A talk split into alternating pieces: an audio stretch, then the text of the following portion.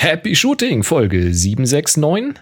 Das muss das negativ aushalten. Die heutige Folge wird euch präsentiert von von Eneloop.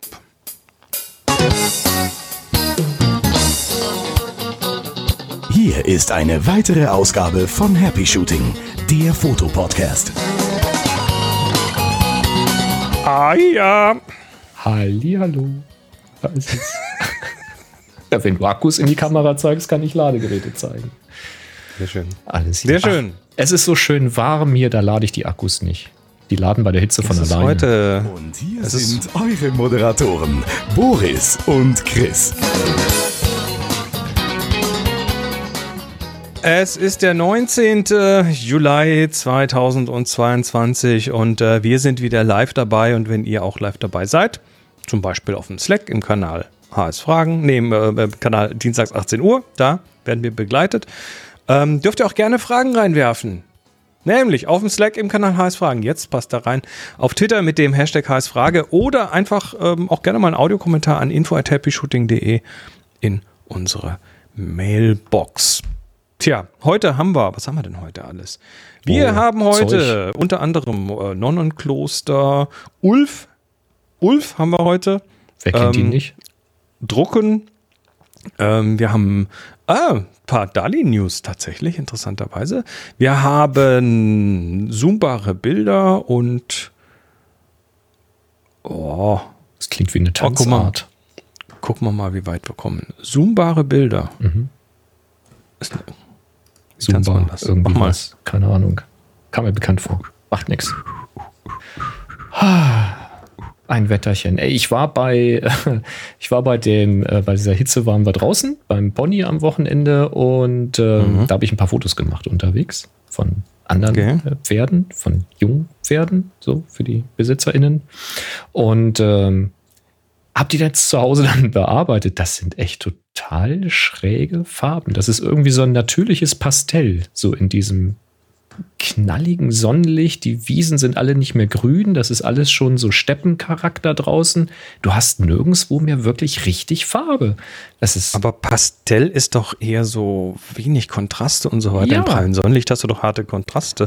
Ja, deswegen, das ist ja auch kurios. Also du hast schon Kontraste, aber diese ganze Farbwahrnehmung ist pastellig. Weißt du? Du hast halt, du hast ähm, äh, Holzpflöcke, wo, wo die Zäune dran befestigt sind. Das ist aber halt auch schon so ein altes, verwittertes, blassbraun Holz. Dann hast du die ehemals Wiese, ja, wa- was eigentlich nur noch Steppe ist. Also alles so ein blassgelb irgendwas. Sandfarbe. Ähm, ja, so, so ein Natursepia, David, genau. Das ist ähm, völlig abgefahren. Und selbst vom, vom Mais, die Blätter im, im Hintergrund äh, sind auch nicht so richtig sattgrün. Die sind halt auch schon eher blassgrün. Also, das ist wirklich, Bist du sicher, dass du nicht Raps meinst? ja, bin ich sicher. Okay, das war ein Insider. Ähm, ja, Und, Son wir- oh, ein Sonnenblumenfeld haben wir gesehen. Habt ihr auch ein Sonnenblumenfeld bei euch in der Nähe? So ein ganzes, Oh, so ein Riesenfeld. Und dieses Sonnenblumenfeld, das ging auch noch über so eine Kuppe rüber bei dem Feld, sodass du wirklich das Ende nicht gesehen hast. Das ging einfach bis Ende. Das war geil. Ja, ja, gibt es hier in der Gegend auch. Haben wir durch. Zufall gesehen, weil wir Landstraße gefahren waren und mal nicht Autobahn aus Gründen.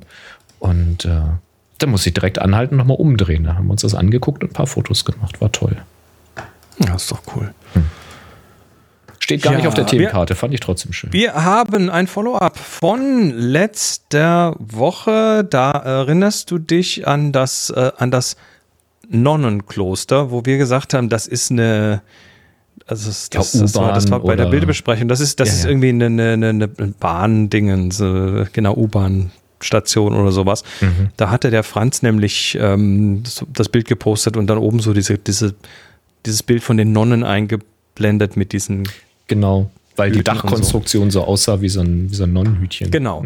Schreibt, er, schreibt er tatsächlich, hallo Chris, vielen Dank für das Würfeln meines banalen Bildes eines angeblichen Nonnenklosters. Nein, es ist kein Kloster, aber der Bella Vista Bahnhof der fahrerlosen Metrolinie im Nordwesten Sydneys. Ach, Siehste? guck.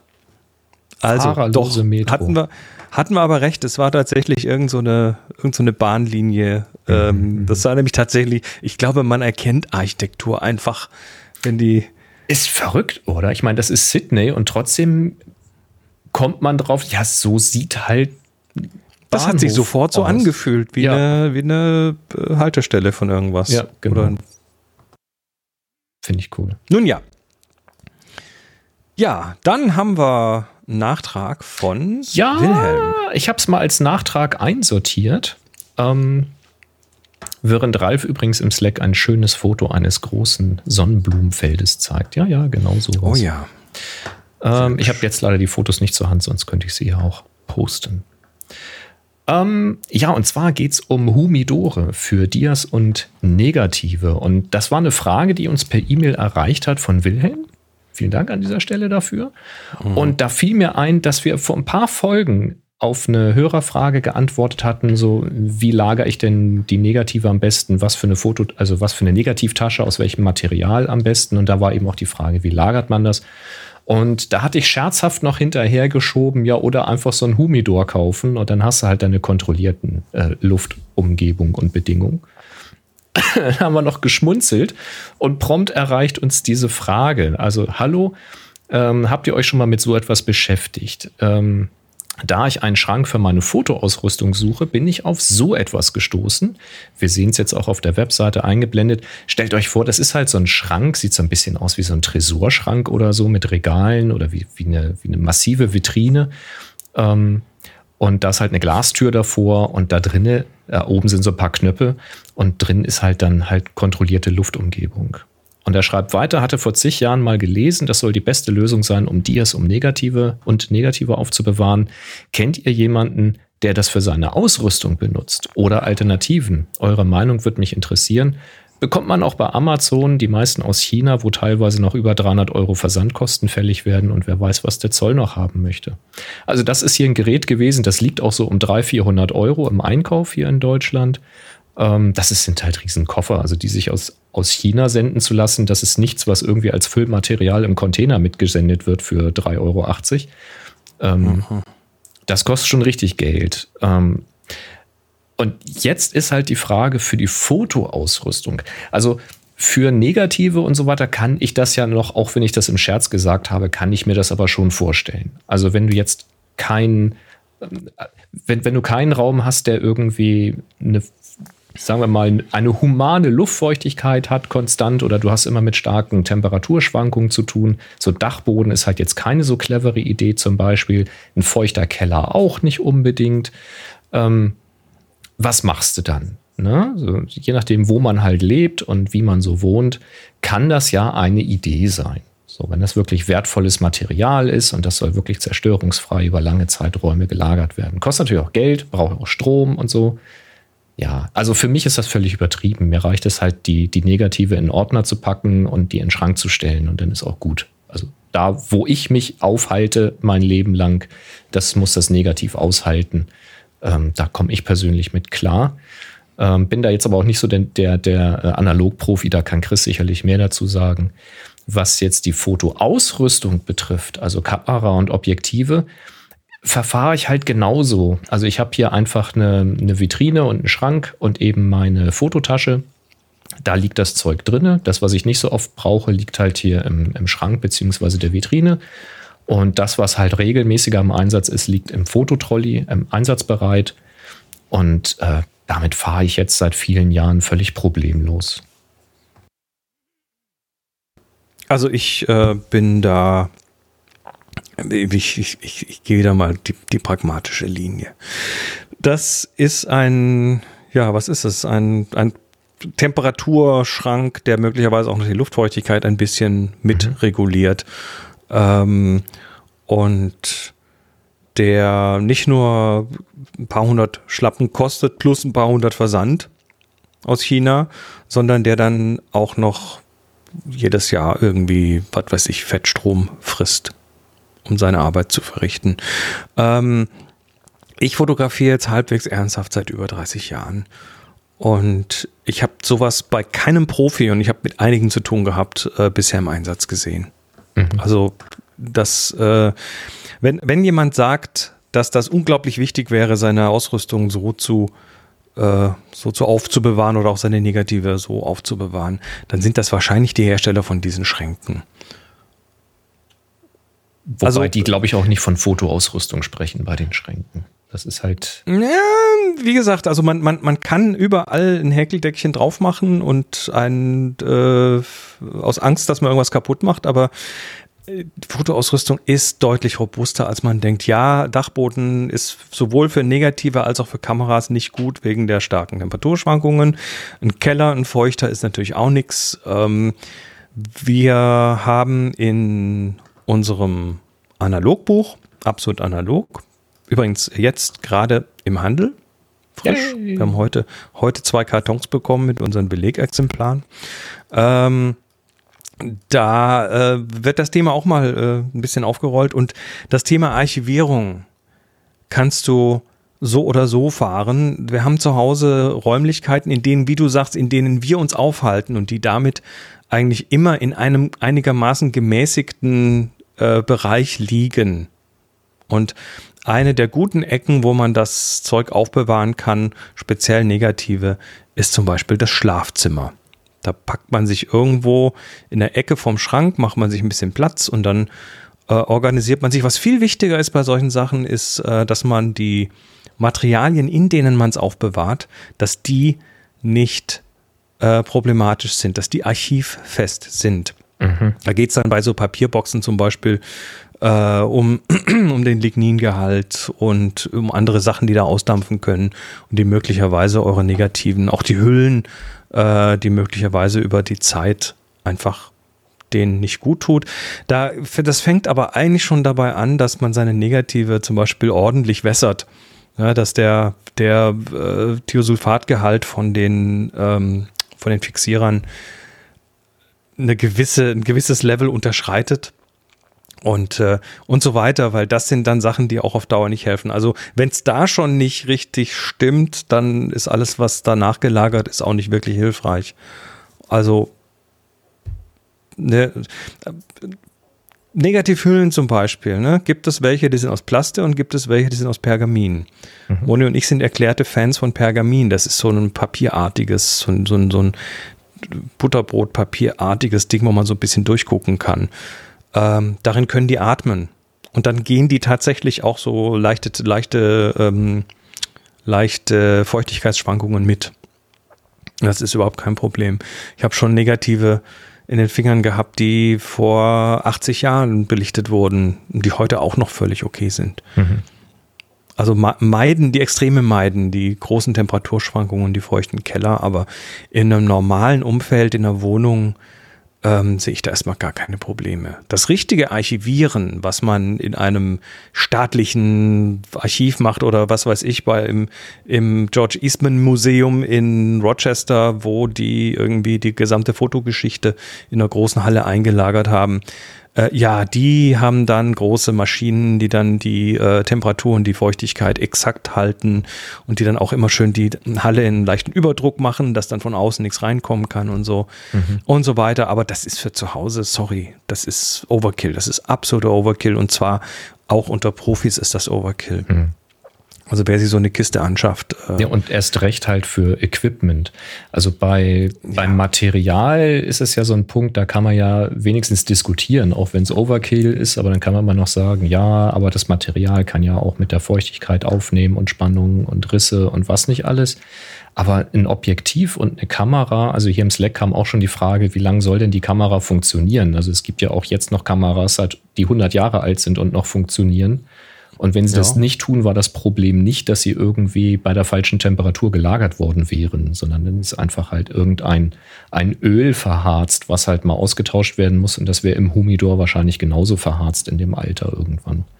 Also, also hm. außerdem, wenn ich, wenn ich sehe, was, was ich meinen Kameras schon zugemutet habe an, an Wettersituationen und sonst was, Mhm. Also da, da, ist, da, ist, da ist die Sache mit dem Humidor, das fühlt sich so ein bisschen an. Und gerade eine ganz große Kanone, mit der man auf sehr ja, kleine Spatzen ja. schießt. Und gerade ja. die digitalen Kameras, die werden wahrscheinlich eh schneller durchgetauscht als früher die analogen, weil einfach die Technik sich weiterentwickelt oder eben doch mal ein Defekt dran ist, der sich dann einfach ja. wirtschaftlich nicht mehr lohnt. Ähm, ja, also da lasst halt die Kirche im Dorf. Also das Geld würde ich mir sparen, sowohl von der Anschaffung als auch den Platz, den man dafür opfert, als auch den Strom, den man dafür investiert. Ähm, ich kenne sowas halt eher in der Szene ähm, um, um Zigarren herum, so, ne? Dass halt die Zigarren ähm, kontrolliert, bei einer kontrollierten Feuchtigkeit und Temperatur gelagert werden sollen, damit 398 da, Euro plus ja, Versand. Damit sich der Geschmack nicht verfälscht und was weiß ich. Die also ein Schnäppchen, kostenloser Versand ab 100 Euro, ne? Siehst du? Ja. Aber bei einer das Zigarre, da ist halt, das ist ein Naturprodukt, das nimmt natürlich Feuchtigkeit auf. Das verstehe ich dann noch eher, dass irgendwelche Fans davon ähm, das gerne anders lagern, vor allen Dingen, wenn sie dann größere Mengen davon lagern. Ähm, ja, aber bei Fotoequipment, ah, ganz ehrlich. Du kannst, wenn du ordentlich Equipment hast, kannst du auch den größeren kaufen. Den gibt es auch 600 groß. Euro. Ja, ja, genau. Ich glaube, das ist genau der Nein. gleiche, den man irgendwie für, für seine Weinsammlung zu Hause hinstellen kann. Aber ich habe nee. nichts über den, nichts über den Stromverbrauch hier gefunden. Ich denke, viel Alter, wichtiger als so ein Humidor wäre halt ähm, regelmäßig eine Eislieferung zu bekommen. Energieverbrauch. Der Energieverbrauch ist 1,5 bis 5,3 Kilowatt im Monat.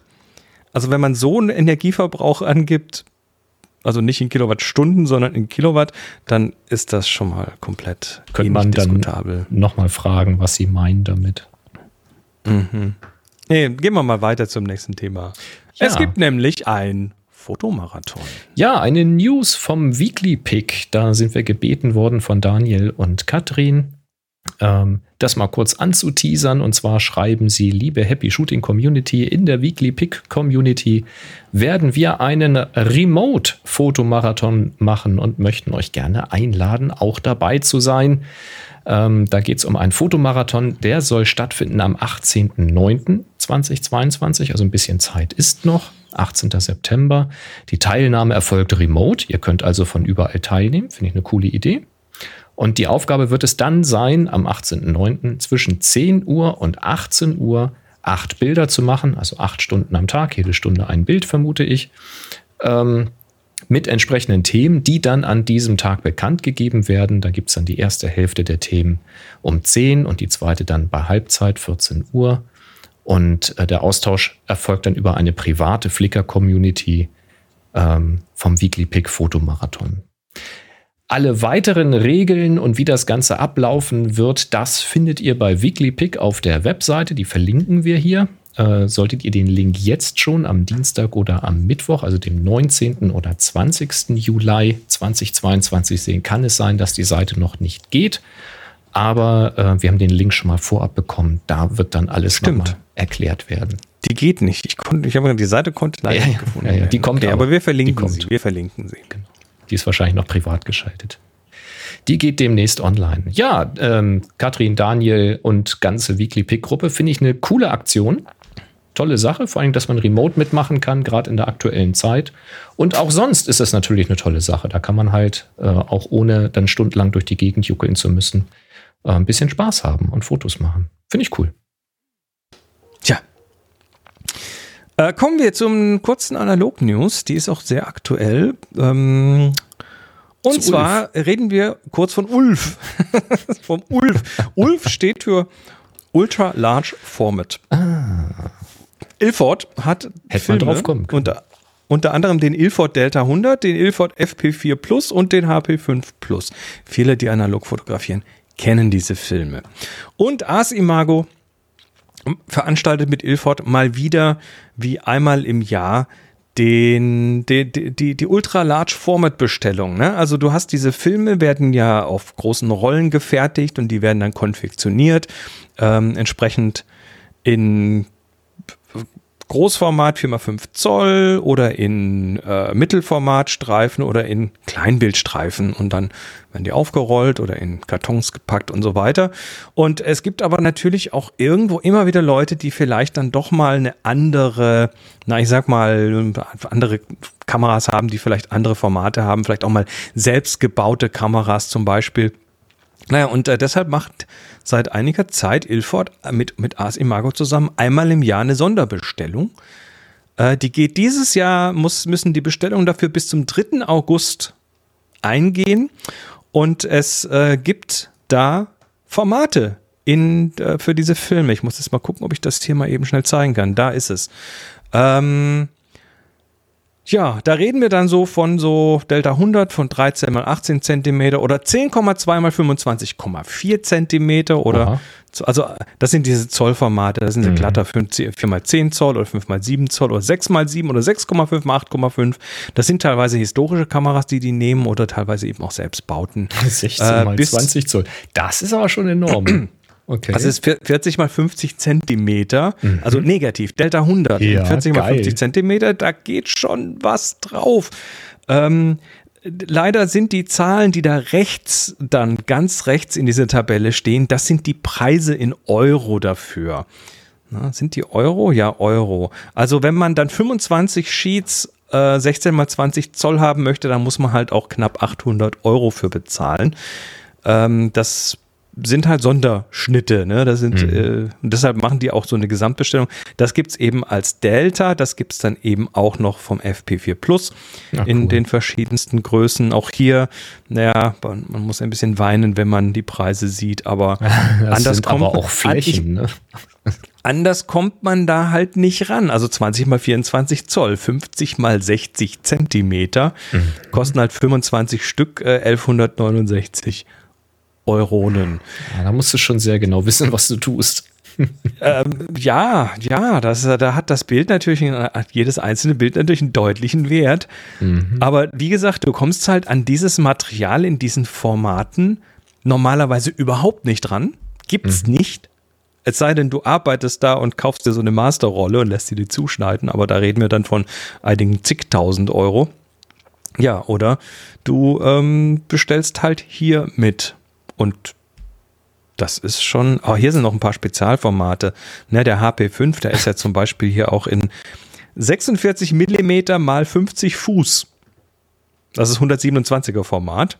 Also den gibt es dann halt auch im 127er Auf, Format. also Rolle, 50 Fuß Rolle. Okay. Rolle. Oder 70 Millimeter mal 50 Fuß Double Perf, also doppelt perforiert. Mhm. Das ist dann 70 Millimeter breit für entsprechende, ja, ich weiß gar nicht, Filmkameras oder Ich wollte was. gerade sagen, bei 50 Fuß kannst du ja auch drehen mit, ne? Ja, und da ist dann die Rolle ganz, ganz günstig. Ne? Das sind also 15 Meter mal 70 Millimeter und du kostet nur 302 Euro. Ja, aber ich sag mal so, es, für manche löst es das Problem. Was sie Auf haben, jeden Fall. ne? Na klar. Insofern Und vor allem mit, mit spannendem Material. Das ist doch cool. Abgefahr abgefahrene Geschichte. Also wer da äh, nicht, nur, nicht nur die Lust drauf hat, sondern sich das auch leisten kann, äh, wir verlinken das in den Show Notes. Harman Ilford Foto Ultra Large Format Schnitte. Bis zum 3. August müssen die Bestellungen da sein. Ansonsten müsst ihr ein Jahr lang warten. Hm. Tja. Ja, und wenn man so Bilder hat, dann digitalisiert man die, dann packt man die in sein Lightroom rein und dann möchte man sie auch drucken. Genau. Und dann lässt du Ich sie drucken. übergeleitet. Dann lässt du sie drucken, bekommst das Ergebnis zurück und sagst, oh, ist ja viel zu dunkel. So ist es Lukas passiert. Der schreibt, Hallo ihr beiden, ich habe eine Frage zur Bildschirmkalibrierung. Ich habe vor kurzem ein Fotobuch gedruckt. Ein Fotobuch ist dann auch nochmal so ein Thema. Und mir sind alle Bilder zu dunkel. Problem, ich arbeite oft bei maximaler Bildschirmhelligkeit. Könnten wir schon die Ursache des Problems haben. Beim Anbieter, Saal Digital in diesem Fall, wird empfohlen, dass man seinen Bildschirm bei einer Helligkeit von 90 bis 120 Candela auf Quadratmeter benutzen soll. Jetzt frage ich mich, wie ich das wohl eingestellt bekomme. Ich meine mich zu erinnern, dass Chris beim Thema Bildschirmkalibrierung schon öfters mal gesagt hat, dass er das schon lange nicht mehr macht, da das bei Apple nicht mehr notwendig sei. Das bezog sich aber immer auf die Farben, nicht auf die Helligkeit. Ich benutze ein MacBook Air von 2015. Ich möchte mir jetzt ungern ein neues Gerät zum Kalibrieren kaufen und habe mal geguckt, ob es irgendwelche Hilfestellungen gibt. Ein Tipp war, dass man sich einfach eine weiße Seite in Photoshop machen soll und sich ein weißes Blatt Papier neben den Monitor legt. Dann stellt man die Displayhelligkeit so ein, bis sich beides in etwa entspricht. Ein anderer Tipp war die Kamera auf ISO 100 Blende 8 und eine 15 Sekunde Belichtung und Foto von der weißen Photoshop-Seite. Danach stand dann aber nicht also wüsste ich jetzt auch nicht, was das bringen soll. Überspringe ich mal. Das ist Quatsch. Sage ich jetzt mal so. Die Idee, meine Kamera zur Hilfe zu benutzen, bekommt, äh, kommt mir aber eigentlich ganz charmant vor. Hm? Ich suche den Schlüssel auch da, wo Licht ist und nicht da, wo ich ihn verloren habe. Das äh, führt aber nicht immer zum Ziel. Ich könnte jetzt natürlich ein Foto in verschiedenen Belichtungen beim Anbieter bestellen, gucken, welches mir am besten passt, um dann die Helligkeit des, in der passenden Helligkeit das Buch zu bestellen. Aber vielleicht habt ihr noch die ultimativ finale Idee. Vielen Dank und liebe Grüße, Lukas. Jetzt muss ich erst mal sagen, Lukas, du hast einen Haufen guter Lösungen schon genannt und sogar das Problem schon genannt. Deswegen wird uns nicht sehr viel mehr bleiben, als das aufzurollen, außer Chris hat noch eine finale Idee. Ähm, ich kann zumindest erstmal ähm, die Begrifflichkeiten versuchen zu setzen, weil das oft verwechselt wird. Ähm, kalibrieren und profilieren. Also beim Kalibrieren geht es halt darum, dass du ein Gerät, möglichst nicht nur eins, sondern dass du in der Lage bist, mehrere Geräte auf eine gemeinsame definierte Basis zu stellen. Also erstmal ein, ein Grundzustand. Äh, beim Monitor halt, dass ein, ein Blauanteil eine gewisse Helligkeit hat, ein Rotanteil eine gewisse Helligkeit hat, sodass das Mischverhältnis dann eben ein definierter Weißton zum Beispiel ist. Das ist irgendein Weißton. Das kann, das kann auch gelb sein, was da hinterher rauskommt. Hauptsache es ist, wenn es dann, wenn alle Geräte werkskalibriert sind, es ist immer dasselbe Gelb. So, ja. Also das ist erstmal so eine, so eine Grundkalibrierung, die in Hardware stattfindet. Wird gerne bei Druckern benutzt, ähm, die zu kalibrieren. Es gibt Drucker, äh, oder zumindest gab es die äh, von HP damals, die das selbstständig gemacht haben mit einem Farbmuster, was sie gedruckt haben und das selbst wieder gescannt haben und haben dann quasi in ihrer Hardware ähm, das so angepasst, dass hinterher die Farben dem Werkszustand entsprechen, der Werksvorgabe äh, entsprechen.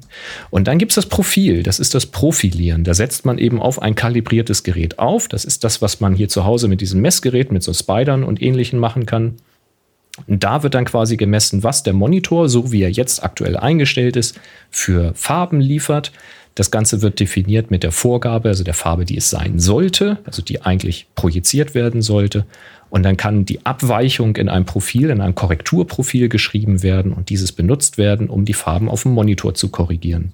Das gleiche macht man auch bei Drucken. Also man kann sich selbst auf seinem eigenen Drucker halt ein Farbmuster drucken, so ganz viele Farbflächen. Und dann gibt es auch da wieder ein kalibriertes Messgerät, wo eben klar ist, dass es korrekt misst und ähm, die Software weiß, welcher Farbton gemessen werden sollte und welcher tatsächlich gemessen wurde und kann auch dann einen Korrekturwert ähm, in ein Profil schreiben. Und das kann man dann wieder beim Drucken benutzen. Da kann dieser Korrekturwert dann umgekehrt angewandt werden. Und dann kriegst du halt genau die Farbe, die du haben willst, auch aufs Papier. Das ähm, gilt im Übrigen auch durchaus für die Helligkeit dann an der Stelle.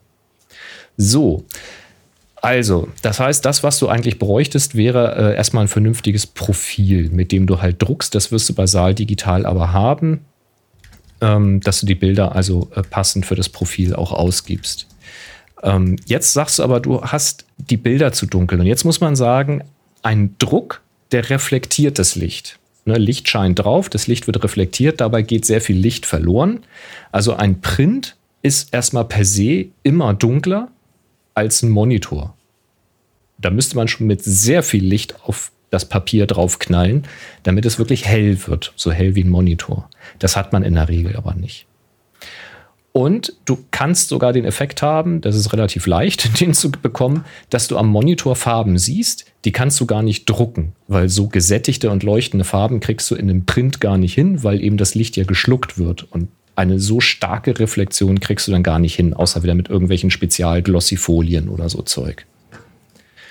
Und wenn du jetzt mit voller Helligkeit an deinem Monitor arbeitest, auch wenn es ein Notebook ist, ähm, das ist schon ganz schön hell, ähm, volle Helligkeit ist immer ganz, ganz schlecht, um den Bildeindruck einzuschätzen, weil du siehst auch die Schattenbereiche von deinen Bildern dann relativ deutlich, aber die werden im Print natürlich niemals so hell gedruckt, wie du es jetzt gerade am Monitor siehst. Also es wäre schon mal per se, da kommen wir dann zu den möglichen Lösungen, auch schon mal eine Idee, einfach mal den Monitor dunkler zu machen. Einfach mal nicht auf 100 Prozent zu arbeiten, sondern dreh den mal auf irgendwas zwischen 50 und 70%. Prozent.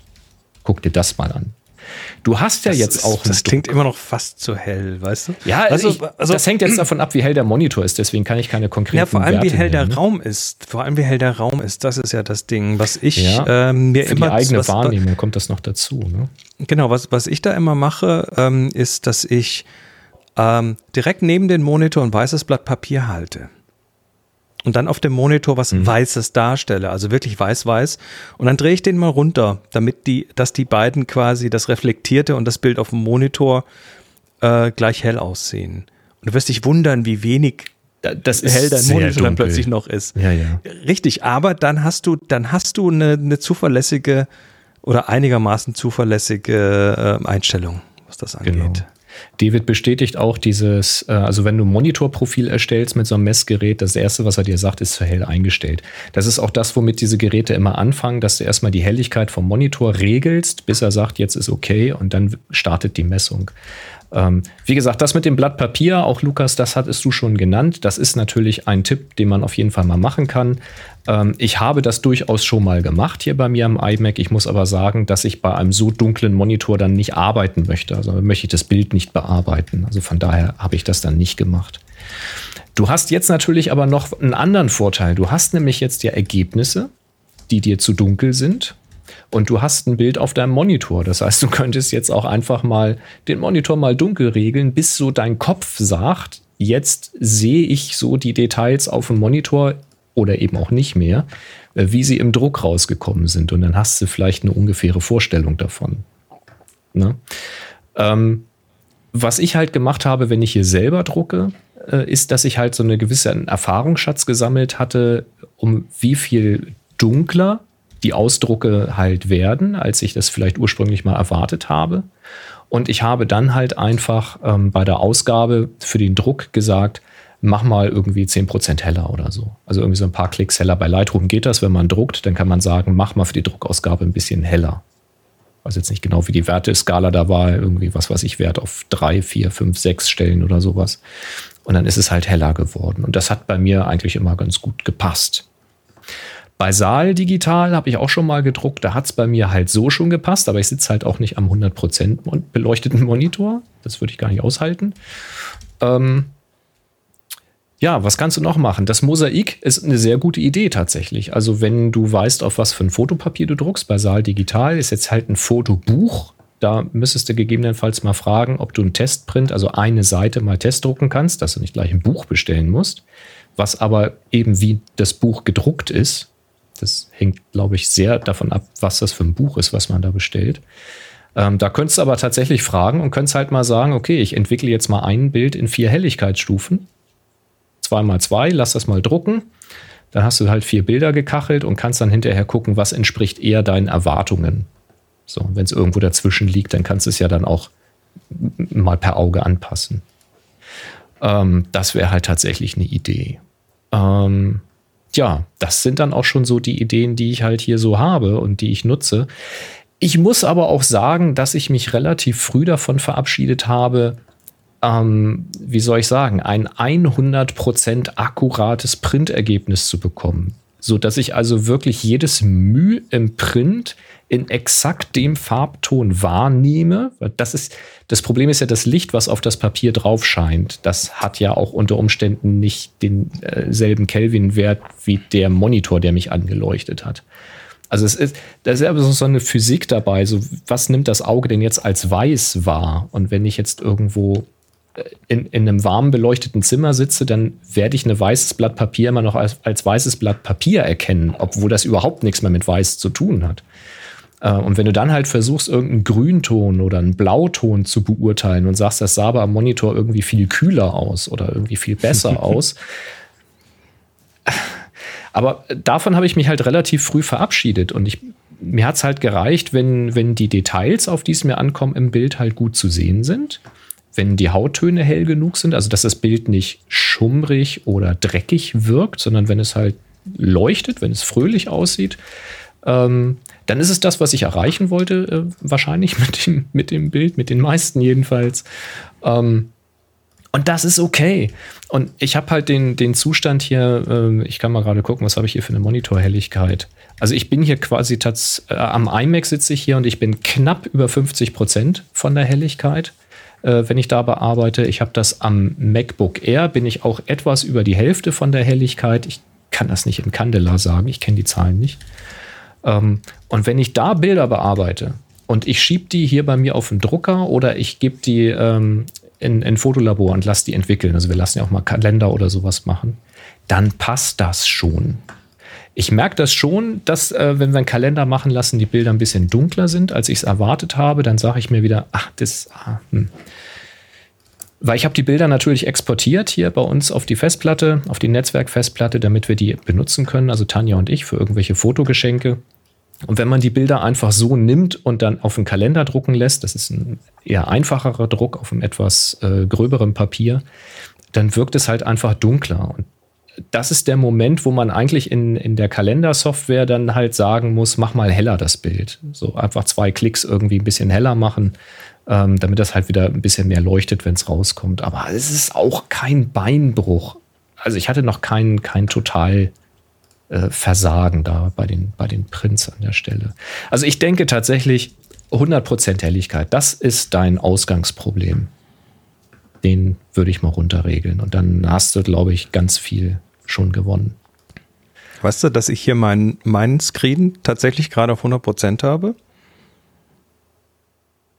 Der aber du hast ja aber noch so einen Spiegel als Leuchtfläche, davor. weißt du? Der fungiert als Leuchtfläche, ah, auch weißt noch, du? Ja.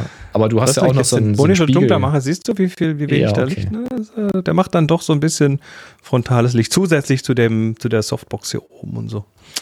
Ja. Ja. ja. Genau. Nicht, nicht übertreiben mit der Monitorhelligkeit. Nee. Ja, Helligkeit ist eh so ein Da- Ding. Und dann hast du, dann hast du das nächste Problem mit der, mit der, wenn du sowas immer auf voller Helligkeit fährst, hast du natürlich, dass du dann äh, zu, zur Umgebung im Vergleich äh, der Umgebung hast du ma massive Kontraste, mit denen deine Augen ständig klarkommen müssen. Hm. Und das sorgt dann auch bei manchen sehr schnell für eine Ermüdung. Ne? Das Das stimmt. halt so.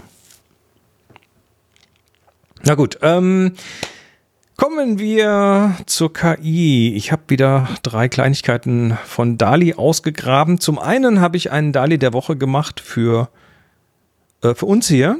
Ähm, ein Bild von zwei Mönchen, die äh, mittelalterliche Mönche in einem Kirchenfenster, buntes Glas, die äh, Kameras in der Hand haben und Porträts schießen. Und genau Das das ist auch das, was wir gerade sehen hier. Genau, das äh, fand ich irgendwie, also ich habe da mal so ein bisschen rumgespielt, wo kann man überall Kameras unterbringen. Und äh, ja, wenn ich Zeit und Bock habe, dann werde ich da nächste Woche wieder einen machen. Ähm, das ist das eine. Das, Das äh, ist ja, ich hätte das gerne. Das Bild? Ja. Ja, der Link, da ist, da kannst du das, das runterladen auf Mhm. dem Link. Die sind allerdings nur 1024 Kantenlänge. Die Das Bilder. macht nichts. Kriege ich mit YouTube auf äh, die vierfache Größe, äh, mit, mit YouTube, mit äh, Lightroom auf die vierfache Größe. Genau. Ähm, ja, das ist das eine. Das andere ist, ich habe ein Video ausfindig gemacht, bin ich kürzlich drüber gestolpert und zwar von Vox. Da geht es um DALI 2 und das ist ähm, von Anfang Juni, da war das noch ganz frisch oder noch nicht mal ganz raus. Aber was die tun, die machen einen unglaublich guten Job in dem Video. Das ist hier so, weiß ich gar nicht, so Viertelstunde lang ungefähr. Die machen einen unglaublich guten Job im Erklären, wie denn sowas funktioniert. Besser als ich es jemals könnte. Also, wie funktioniert denn so ein neuronales Netz? Was steckt denn dahinter? Und was passiert denn da, wenn man da jetzt mal Bilder rechnen lässt? Und ähm, schauen sich das an, unter anderem am Beispiel von Midjourney, das ist auch so ein Ding. Und halt äh, am Beispiel von, ja, von, von DALI 2, was noch nicht ganz raus ist zu dem Zeitpunkt. Aber es ist wirklich gut. Also ich habe das angeschaut und dachte mir so, ey, das ist, äh, das ist richtig cool. Dann gibt es noch ein Bonusvideo, das ist unten verlinkt. Das verlinken wir dann auch nochmal. Und das fand ich fast noch interessanter. Ähm, da haben sie nämlich einfach mal mit Künstlerinnen und Künstlern geredet. Was bedeutet das für Künstlerinnen und Künstler, dieses DALI? Das ist ja auch so eine Sache, wo wir schon drüber gesprochen haben, dass das möglicherweise äh, von manchen, dass es möglicherweise manchen wehtun wird, dass es äh, möglicherweise anderen aber auch wieder neue Horizonte aufmachen wird. Das, ich habe jetzt kürzlich so einen schönen Spruch gehört, die Poeten werden die neuen Visual Artists. Mhm, okay. Ja, wer gut schreiben kann, ich glaube, das ist aber auch ein Thema, wenn du da heute mit Leuten drüber sprichst, das müsste man aufzeichnen und dann in fünf Jahren nochmal darüber sprechen. Natürlich, ähm, ganz Das klar. ist so ein bisschen wie, äh, als das Automobil erfunden wurde, wenn du da mit den Leuten gefragt hast, was das bedeutet und hast dann 20 Jahre später nochmal gefragt, hast du ganz andere ja. Antworten gekriegt. Ähm, Natürlich, das ist, ist ja aufgezeichnet hier in diesem Video. Ne? Kann mhm. man sich dann ja mal wegbookmarken. Ähm, so, und dann drittens, und das fand ich jetzt interessant, ich habe ähm, wir haben schon mal drüber geredet, dass diese, diese neu neuronalen Netze, dass die ja von ihren Datasets, auf die sie trainiert wurden, dann auch immer einen Bias mitkriegen, eine, mhm. naja, äh, Stereotype, die man dann halt bedient, weil man die im Dataset hatte. Also typisches Beispiel, du gibst ein Bilder von Ärzten und dann kommen lauter Männer. Ja. Oder also auf, auf, Englisch, auf Englisch wird das noch sehr deutlicher, viel deutlicher, weil da, weil das da halt da gibt's die Unterscheidung äh, neutraler ist halt in der Sprache, Doktor. genau. Mhm. Und dann sagst du da äh, Stu äh, Flight Attendant und dann sind das halt hauptsächlich Frauen und äh, äh, Hochzeit und dann siehst du halt die klassische westliche Hochzeit mit äh, Bräutigam ja. in Schwarz, Braut in Weiß und so weiter. Und ähm, das war tatsächlich ein Thema, was relativ stark äh, diskutiert wurde in verschiedenen Foren und sie haben es jetzt geändert und zwar vor ein paar Tagen. Mhm. Und das ist mir, das ist mir aufgefallen, weil ich habe dann wieder mal was generiert und dann hat es wieder seine sechs Bilder ausgespuckt. Übrigens seit gestern nur noch vier pro Generation. Mhm. Die haben das jetzt runtergefahren, damit sie mehr teurer. Leute in ihr Beta-Programm lassen. Nö, damit sie es ins Beta-Programm. Das sind dann quasi 30 Prozent weniger Kapazität. Ja. Damit kann man mehr Leute auf die Infrastruktur loslassen. Ist ein bisschen schade, aber ich zeige auch nichts dafür in der Beta. Ähm, nee, dann haben die also tatsächlich äh, jetzt umgebaut und haben diese, diese Biases deutlich ähm, abgeschwächt. Und das sorgt dann dafür, dass du bei den, ja, vor ein paar Tagen noch sechs Bilder, jetzt nur noch vier Bilder pro Generation, ähm, dann halt auch tatsächlich wesentlich besser durchmischte Geschlechter hast und mhm. auch besser durchmischte Features. Also da sind dann eben doch mal mehr Menschen mit, äh, mit die man, die man so als Asiaten liest oder Schwarze oder äh, Menschen aus anderen Regionen der Erde, die halt anders aussehen. Und ähm, das ist erstmal sehr begrüßt worden. Und ich begrüße das auch sehr, weil halt damit Leute auch sichtbar werden, die sonst eben nicht sichtbar sind. Diversität und, ist immer äh, gut. Genau. Jetzt hast du aber ein Problem. Und zwar ähm, äh, sorgt das tatsächlich jetzt, jetzt für Probleme, wenn du zum Beispiel nicht jetzt nicht spezifisch angibst, und vorher musstest du es nicht spezifisch angeben, was du da jetzt für, für, für Zuschnitte haben möchtest. Äh, wenn du es jetzt nicht spezifisch angibst und sagst, ich hätte gerne ähm, Mario, der eine Banane isst, keine Ahnung, irgendwas. Ne, also Super Mario, ne, dann mhm. kriegst du halt jetzt plötzlich zwischendrin auch einen schwarzen Mario und einen asiatischen Mario. Obwohl du den, obwohl du den so gar nicht erwartet hättest. Mhm. Und da sind dann ein paar Leute schon sehr erschrocken. Weil also heißt natürlich dann auch die Computerspielefigur diversifiziert wird. Richtig. Es werden halt Dinge okay, diversifiziert, die so, ja. die so divers nicht existieren. Mhm. Äh, es ist einfach, äh, es ist, es ist, ich finde es total spaßig, es ist total lustig. Auf jeden Fall. Ja, aber es, es zeigt auch die Problematik. So, ne? Naja, es, es, es, es, es macht eine, ein vorgefertigtes Weltbild sehr klar deutlich. Ne? Es äh, stößt die Leute natürlich mit der Nase genau auf diese Thematik, dass eben manche Sachen dass man vielleicht mal drüber nachdenken könnte, ob man das Ganze mal diverse sehen möchte. Und wenn man es nicht möchte, kann man es natürlich spezifizieren. Ne? Du kannst natürlich äh, sagen, ich hätte gerne Bilder von einem äh, Mann aus Nepal, der. Ne? Mhm. Und, und, dann so wird weiter. das entsprechend dann. Und dann wird das Region auch entsprechend anpassen. gemacht. Mhm. Richtig, das wird dann auch angepasst. Aber du musst halt, du musst halt plötzlich andere Prompts schreiben und musst sehr spezifisch sagen, was du willst. Mhm. Es ist halt nicht mehr, es ist aus der, aus der Implizität in die Explizität gewandert plötzlich. Und das finde ich total spannend, weil das echt ja. Leute zum Nachdenken bringt. Also ich, Mir gefällt das. Ich finde das ein bisschen wild, wenn halt äh, das System eine Figur erkennt, also wenn du jetzt eine Comicfigur hast oder so, was weiß ich, wenn sie jetzt Biene Maya kennt oder sowas und macht das, aber dann plötzlich eine männliche oder eine dunkelhäutige oder eine asiatische Biene Maya wird. Ähm, das fände ich ein bisschen wild, weil die Figur, wie sie ist, ja nun mal vorgegeben ist. Das ist ja, das ist jetzt kein Problem der Diversität. Was ich aber jetzt schön daran finde, was du halt gerade sagst, wenn du jetzt halt einen definierten Output haben willst, und das gilt jetzt ja für alle, dann muss es definiert werden. Da musst du das eben dazu schreiben. Und dass du es dazu schreiben musst, heißt, dass du da mal drüber nachdenkst. Und in mhm. dem Augenblick, wo du darüber nachdenkst, wird einem bewusst und unterbewusst natürlich klar, was man für ein stereotypes Bild in seinem Kopf hat, was man für ein BIOS in seinem Kopf hat, durch einfach ja. die Umgebung, in der man aufgewachsen ist, durch die Erziehung, die man genossen hat. Ähm, ich finde das toll, weil, äh, ja, wie du sagst, das macht einfach eine, eine, eine Sache sehr bildhaft auch mal ähm, ja, klarer oder öffentlich. Finde ich gut. Genau, hier ist gerade ein Beispiel auf dem Bildschirm. Ne? Ich habe jetzt einfach mal a group of doctors eingegeben mhm. und das ist schon deutlich diverser, als das vorher jemals war. Das finde ich richtig schön. Ne? Genau. Das, also da, da Vor allen Dingen finde ich es auch schön, Sinn. dass es, also wir sehen eben ein Bild ähm, mit, mit Doktoren mit Maske und so weiter und Hütchen, hier so Schutzhütchen und Kleidung. Wir sehen aber auch ein Bild von drei Damen, also drei weiblichen Doktoren, die halt äh, auch ganz nett posen. Und dann sehen wir auch ein Bild wirklich, wo sie gemischt sind, männlich und weiblich. also das finde ich wirklich clever.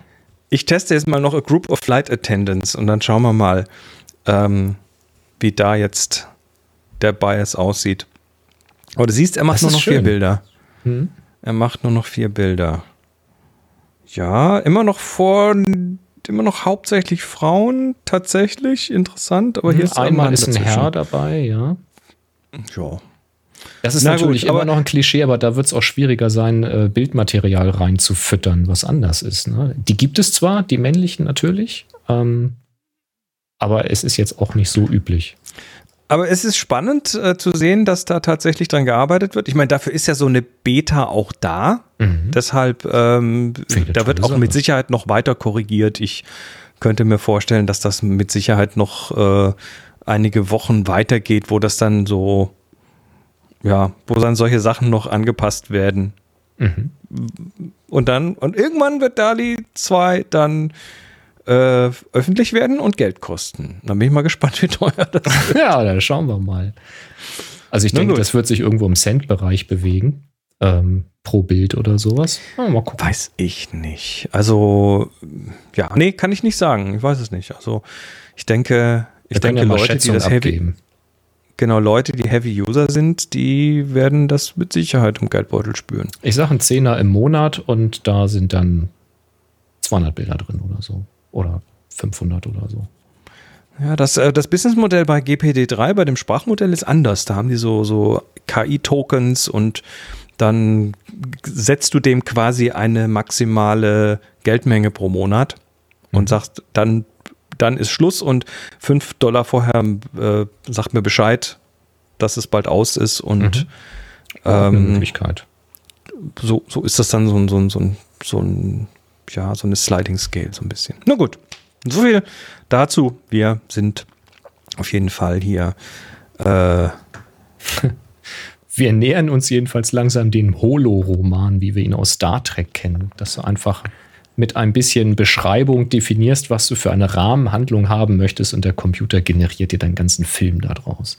Mhm. Apropos Star Trek. Ja, eine gute Überleitung, ne? Wel hast du super gemacht. Im Weltall. Ähm, wir hatten ja letzte Woche schon mal über Dali, äh, über Dali, über James Webb geredet, die geilste Kamera der Welt und äh, das Ding liefert Bilder und wir haben ja letzte Woche schon mal Bilder angeguckt, die ersten offiziellen fünf, die da rausgefallen sind. Und mhm.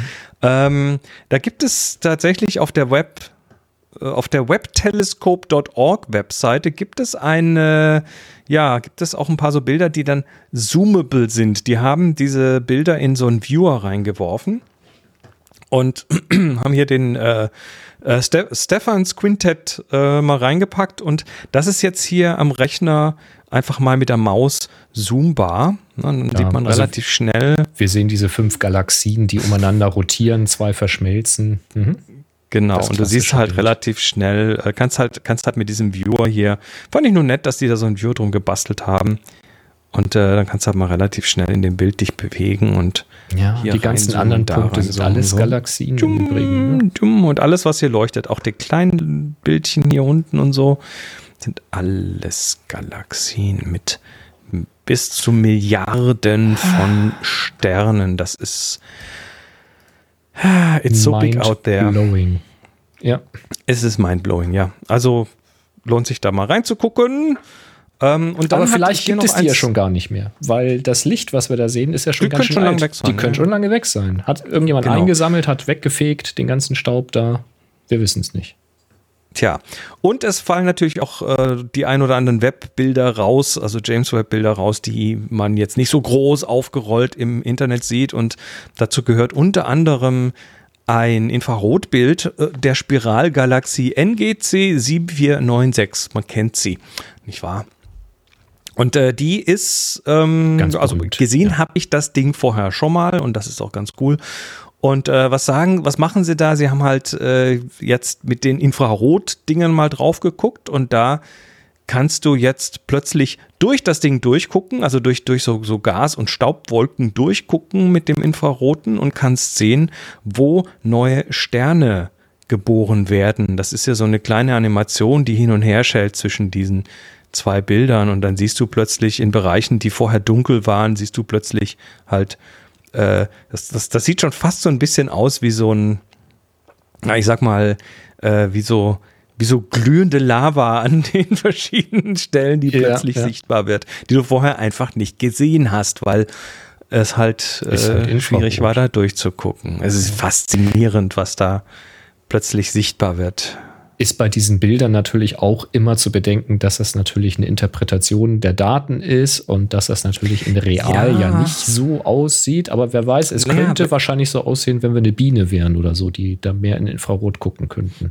wir sehen ja kein, kein Infrarot mit unseren Augen und ähm, was ich jetzt irgendwo gelesen habe, ist, dass sie um die ähm, Bilder, also es sind, es sind nicht die Farben, die wir sehen, aber wir haben ja RGB quasi auch in dem, im Auge, sehen wir auch äh, mit verschiedenen äh, Zapfen.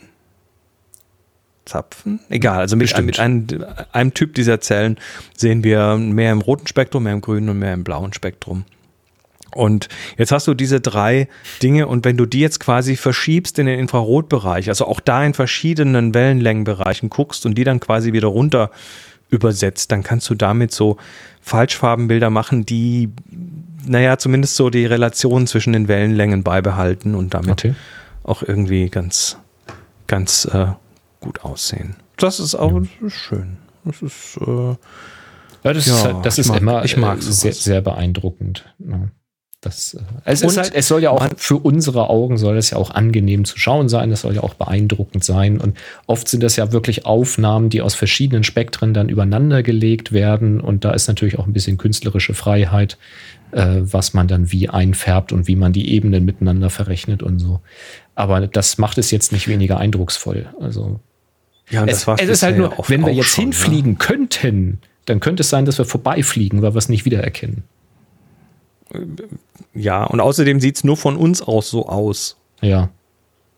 Ich meine, wenn du dir unsere, unsere Milchstraße, unsere Galaxie anschaust von außen, wenn du es könntest, äh, würde die auch anders aussehen, als sie von uns aus jetzt aussieht. Klar. Ist halt schwer, ne? Weil ich habe Visualisierung von Dingen, die man sonst Ich habe so halt nicht das schnelle sieht. Raumschiff habe ich da hinten liegen mit dem Überlichtsgeschwindigkeit hier mit diesem äh, Unwahrscheinlichkeitsdrive, dem unendlichen Unwahrscheinlichkeitsdrive. Aber ich habe den Schlüssel verloren. Doof. Ja. Das ist sowas Dummes.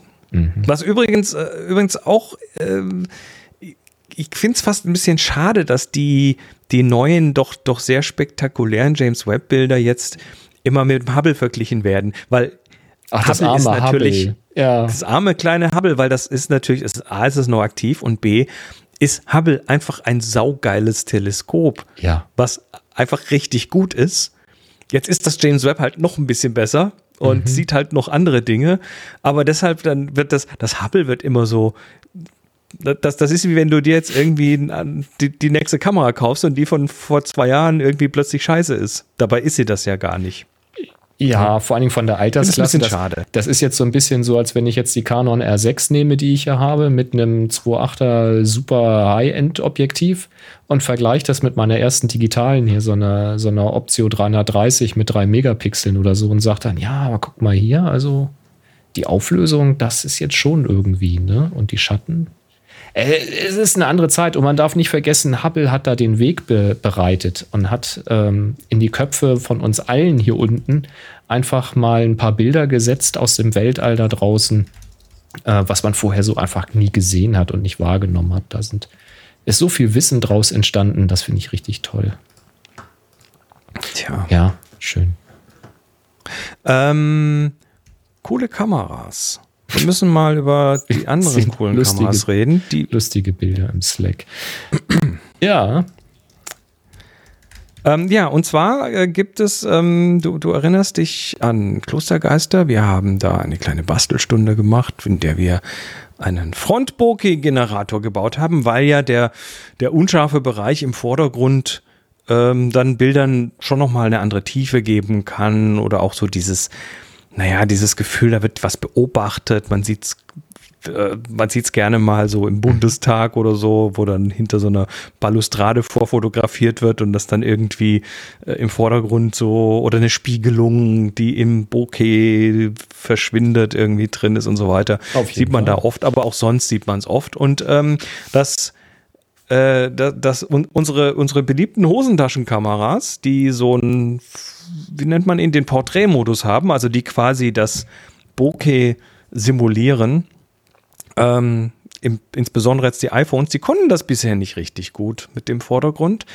Ähm, ich habe jetzt im iOS 16 Preview gefunden, es gibt ein Update bei der Kamera und zwar die Foreground Blur in Portrait-Fotos. Also die vor der Vordergrund, wenn du da was in den Vordergrund nimmst, das wird jetzt tatsächlich mit der noch zu releasenden iOS 16 ähm, hübscher, besser. schon mal Sieht relativ Ist das in der Beta schon drin? Ist in der Beta drin. Ich habe mir die tatsächlich geholt, weil ich weiß nicht, YOLO, ne? Und Man hat ja sonst keinen Spaß im Leben. Ist relativ, ist relativ stabil tatsächlich. Es säuft nur Batterie wie Sau, aber das Mhm. machen so Betas Brauchst halt ein. Verlängerungskabel immer dabei.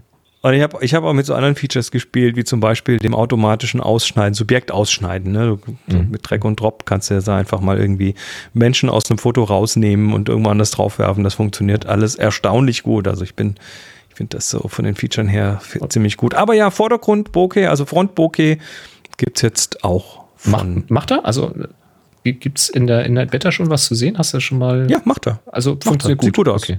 Ja, sieht, sieht okay aus. Also ist tatsächlich ist tatsächlich gut und ich habe auch ich habe auch so das äh, ich glaube auch festzustellen, dass so die die Kanten beim Porträtmodus so unter diese Unschärfe Schärfe Mhm. Übergänge, dass die relativ äh, also dass die besser aussehen als vorher. Das würde So. nicht schaden. Ja. Ja, das muss ja auch Ja, da muss ja wieder weiterentwickelt eine Weile werden. das Klar. wird ja weiterentwickelt. So, Ja, sehr schön. Ich mache das übrigens wirklich sehr gerne mit echtem Frontbouquet. Indem ich mich halt Ja. mit einem Teleobjektiv äh, relativ nah zum Beispiel am Blattwerk stelle. Ne? Wenn du so Bäume hast mit tief hängenden ähm, äh, Ästen, dass Ja. ich dann die Blätter in den Vordergrund nehme und dann quasi durch die durch Lücken von den Blättern durchfotografiere, das Motiv. Oder jetzt eben äh, habe ich am Maisfeld äh, gestanden und hatte dann so diese, diese länglichen Blätter, die gingen halt so in den Bildbereich mit rein und dann habe ich zwischen die Lücke fotografiert ein Pferd, was auf der Weide stand und dann hast du halt das Pferd gut gerahmt und hast halt irgendwie, ja, noch einen Vordergrund dabei. Ich finde sowas ganz schön. Manuel hat noch was reingeworfen zu Thema Hubble. Hubble ist halt die DSLR unter den Weltraumteleskopen.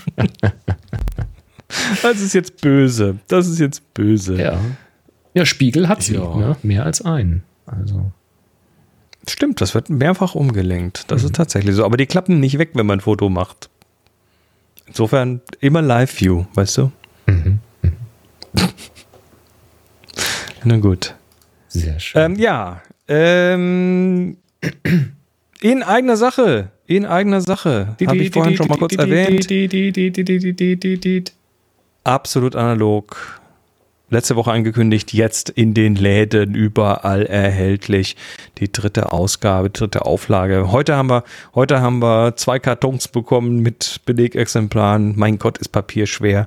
Aber nun gut. Es ist auf jeden Fall, äh, haben wir letztes Mal schon mal ein bisschen länger drüber geredet, mit neuen Inhalten und zusätzlichen äh, Verbesserungen und Tabellen abgedatet und was man halt so alles tut. Und ja, ist jetzt da, mhm. ist jetzt zu haben und wir verlinken es. Jetzt mit noch mehr Inhalt, positiver und mehr zu lesen. Mit einem Fehler, der sich seit der ersten Ausgabe durchzieht. Wer diesen findet, meldet sich an chris at happyshooting.de und erhält ein Lob nach Wahl. Hat sich, hat sich noch niemand gemeldet? Ist interessant, aber natürlich auch irgendwie verständlich. Ich meine, dazu müsste man ja auch alle drei Ausgaben haben. Das hat dann, dann doch einige wahrscheinlich nicht.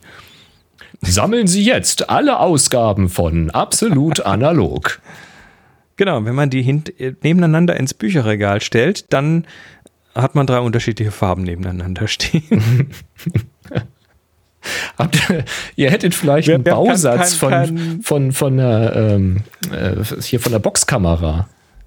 Weißt du, wenn wir das gewusst hätten, dass ja, wir, schon klar. Das plant man dass analog nicht. so viel abgeht, dass man irgendwie alle paar Jahre hier ein Update machen kann, genau. äh, dann hätten wir das auch getan. Also so, so wie diese, diese Mickey Maus Bücher oder wie die da so äh, die, ja, die ja, ja auch genau. dann nebeneinander so. Gab es doch diese, äh, diese eine Bilderstrecke äh, ergeben. Was weiß ich hier, irgendein altes lustiges äh, Taschenbuch. Flugzeug, lustiges Taschenbuch. Flugzeug aus dem Ersten Weltkrieg oder sowas und dann jetzt irgendwie den Sammelband in der ersten Ausgabe genau. mit dem Propeller. So. Was man nicht alles tut, um die Leute zum Sammeln zu bringen. Genau. Tja. Ach, schön. Gut. Der ähm, Leuchttisch zum selberbauen. In der ersten Ausgabe, weiß ich nicht. Eine, eine LED. Eine LED, eine Unterlegscheibe. Eine zweite LED. ja. Ja, nee, das ist also quasi, quasi die Flusskrebs, die Flusskrebse, die, die Uhrzeitkrebse, ja, ja, aber ja. In, in fotografisch. Ein paar Silberpartikel zum selber beschichten. Mhm.